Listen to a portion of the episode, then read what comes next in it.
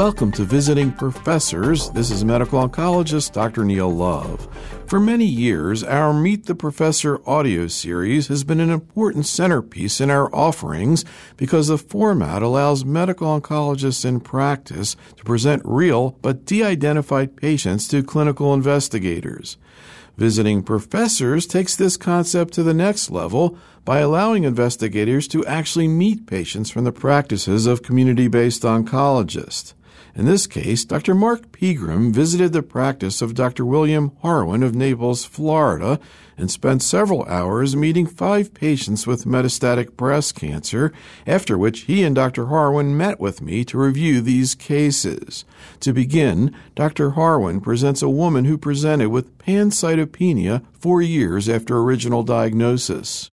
This is a 60 year old white female who had a mastectomy in New York in 2003. She had two separate large primary tumors, six and a half and two and a half centimeters, nine positive nodes, and histologically was an infiltrating lobular carcinoma. She was treated with adjuvant dose dense AC, then Taxol, and had post mastectomy radiation. Her profile was both estrogen and progesterone receptor positive and HER2 negative by FISH. She moved to Florida late this year with a history of a rising CA2729 of 223. She actually had also been treated with an aromatase inhibitor, and her oncologist up north had actually changed it from arimidex to exemestane. But her marker was continuing to rise. She also had an elevated CA, and she had thrombocytopenia. She had a bone scan that showed a few suspicious areas, but nothing that could be definitive with plain imaging and an MRI scan. I elected, because of her thrombocytopenia, to do a bone marrow and that showed metastatic carcinoma consistent with breast primary.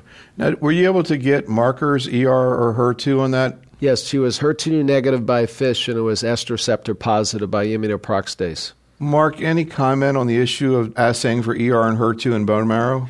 You certainly can do it. You can do it by immunostaining on the aspirate if you have enough malignant epithelial cells, or you can do it on decalcified bone marrow biopsies so long as you don't over decalcify. If you decalcify too long, you could lose signal.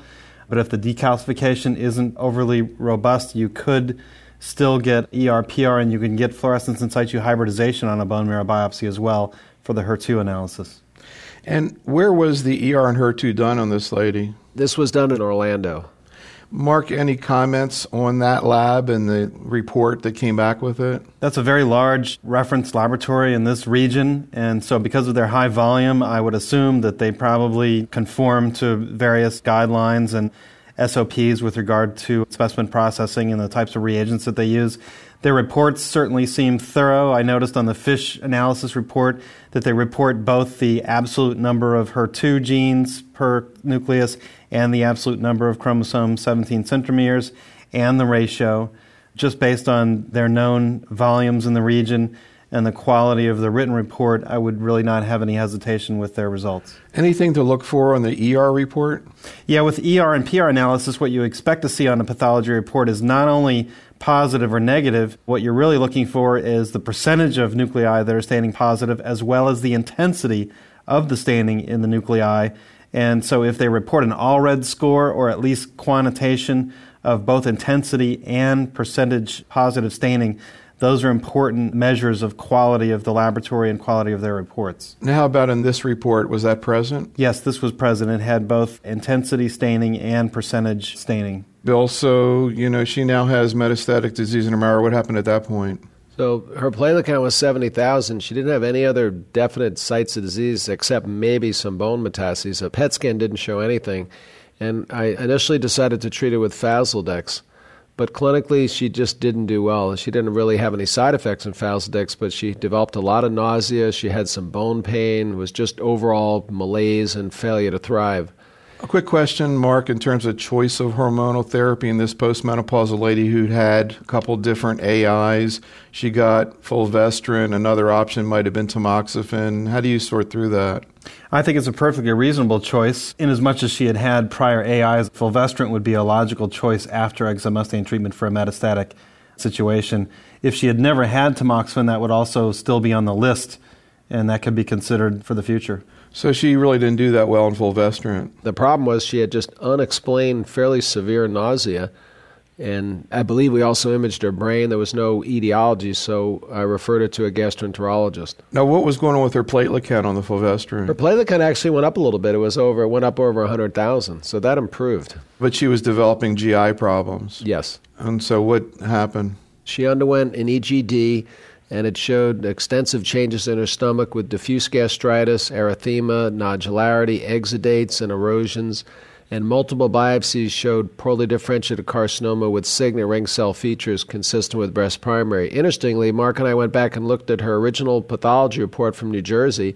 It showed infiltrating lobular carcinoma. They also mentioned the signet ring cell features. So, Mark, I guess to CGI involvement in infiltrating lobular is not unusual, I guess, or it's not at all. I mean, lobular carcinomas have a predilection for the gastrointestinal tract serosal surfaces in particular, but also the pleuropericardium is another frequent site of disease spread. So this is a classical situation for a lobular carcinoma. I guess the other thing, I guess, would be classical with the ER positive, HER2 negative. That's absolutely correct. It's rare indeed to have HER2 gene amplification in a pure lobular breast cancer. So again, another reason why I really wouldn't question the marker profiles here, given the known histology.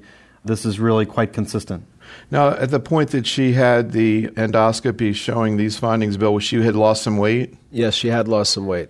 Were you concerned about her, or was she looking really ill at that point, or yeah, just... she was starting to look ill, and I was concerned. I knew something had to be going on because she was deteriorating, but there wasn't anything I could put my hands on. Were you suspicious that it was tumor in the GI tract? I really was in this case. I thought that we might find that. So, what did you do at that point? Well, I elected to start systemic chemotherapy, and she began treatment with Abraxane and bevacizumab. And she's had two cycles now, just beginning her third cycle. So, when you two saw her today, what was going on in terms of GI symptoms? I thought she really was going to report that she's feeling a little better, but she's really been emotionally distraught ever since we started. And both the patient and her husband have not adjusted well to this her nausea really has improved a lot because she was extremely nauseous before. But she today was complaining a lot about diarrhea, and that wasn't something I was aware she was having so much diarrhea. So that was kind of a new symptom. Her bone pain, she also said, had gotten better. Bone pain? Does she have bone disease?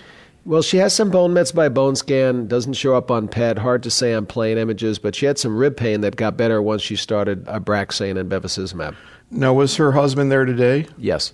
So, Mark, what was your take as sort of an outsider coming in and meeting her for the first time? It sounds like it's kind of difficult to separate out the symptoms from the GI involvement from maybe some other metastatic issues and maybe some psychosocial issues. What did you see there today? That's exactly the situation. You know, I thought it was very challenging to separate which of these are actually disease related symptoms, particularly the diarrhea, or whether or not the diarrhea could be a new side effect from the Abraxane or a third possibility that we considered is that the diarrhea is another problem. And so, for that reason, I think it's reasonable to embark on a workup, maybe see the gastroenterologist again. They might want to do a C. diff toxin assay, do some cultures, et cetera, et cetera, and just make sure she doesn't have something else going on that's treatable. Now, you talked about lobular carcinoma in the GI tract. Is there any site or syndrome that you could see diarrhea with? You could certainly envision the possibility of getting a malabsorption syndrome if there's a significant amount of the GI tract that's involved. So it's within the realm of possibility that she might have a malabsorptive process as a result of tumor infiltration into the bowel wall. Is there any laboratory test, maybe a quick way to look at that fecal fat or something? Yeah, you could look at stool electrolytes, stool composition, and see, you know, exactly if it fits with a secretory versus malabsorption kind of process. And they can also look for inflammatory cells and quickly try to get a handle on it.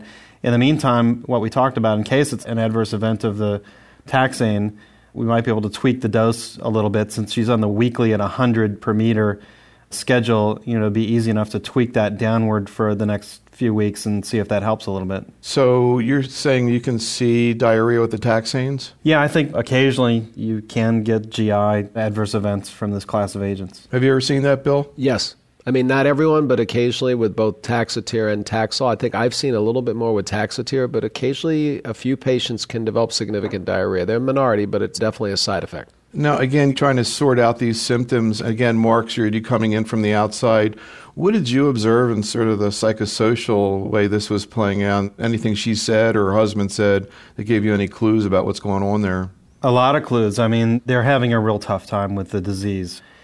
Now she has yet another symptom that's, you know, more or less unexplained. I think that was troublesome that nobody could tell her just yet exactly what the cause was or what the solution is. The good news is she was having some benefit just from symptomatic treatment with some Imodium.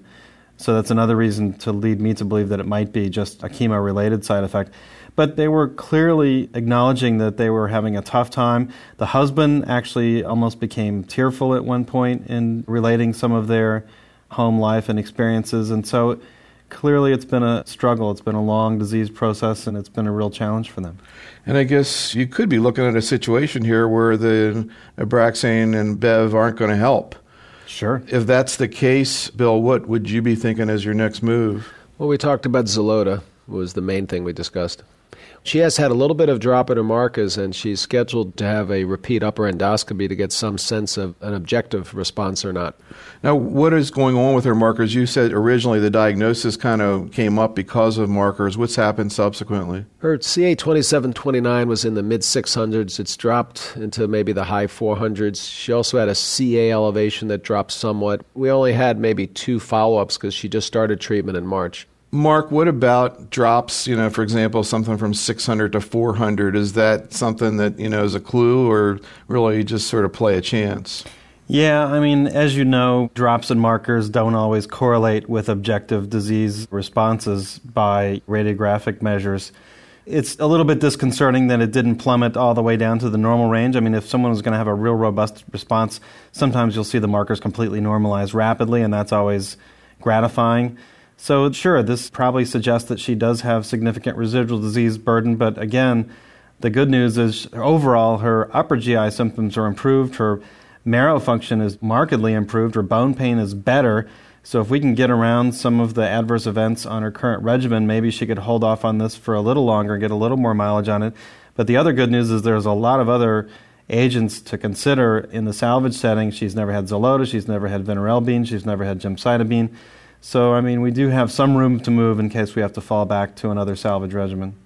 What about circulating tumor cells, Bill? Are you incorporating that into your practice? You know, particularly a patient like this where you're kind of having a hard time figuring out what's going on. We haven't been. We looked at the Veridex assay and we thought about it, and it's actually reimbursable by Medicare. But what bothered our doctors is we just don't see people doing it in academics. We haven't seen a lot of articles in JCO. We're kind of hesitant to incorporate it into our routine practice. What about circulating tumor cells, Mark, particularly in this kind of patient? I don't routinely use them either. We do have that capability at our center in Miami. But sadly, Neil, the situation with interpretation of response in metastatic breast cancer, sadly, it's usually all too easy to see how well or how poorly a particular patient is doing.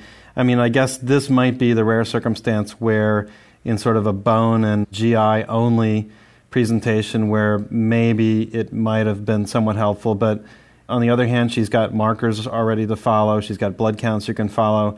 So I don't know that it would have changed much in my view, and I wouldn't routinely get them.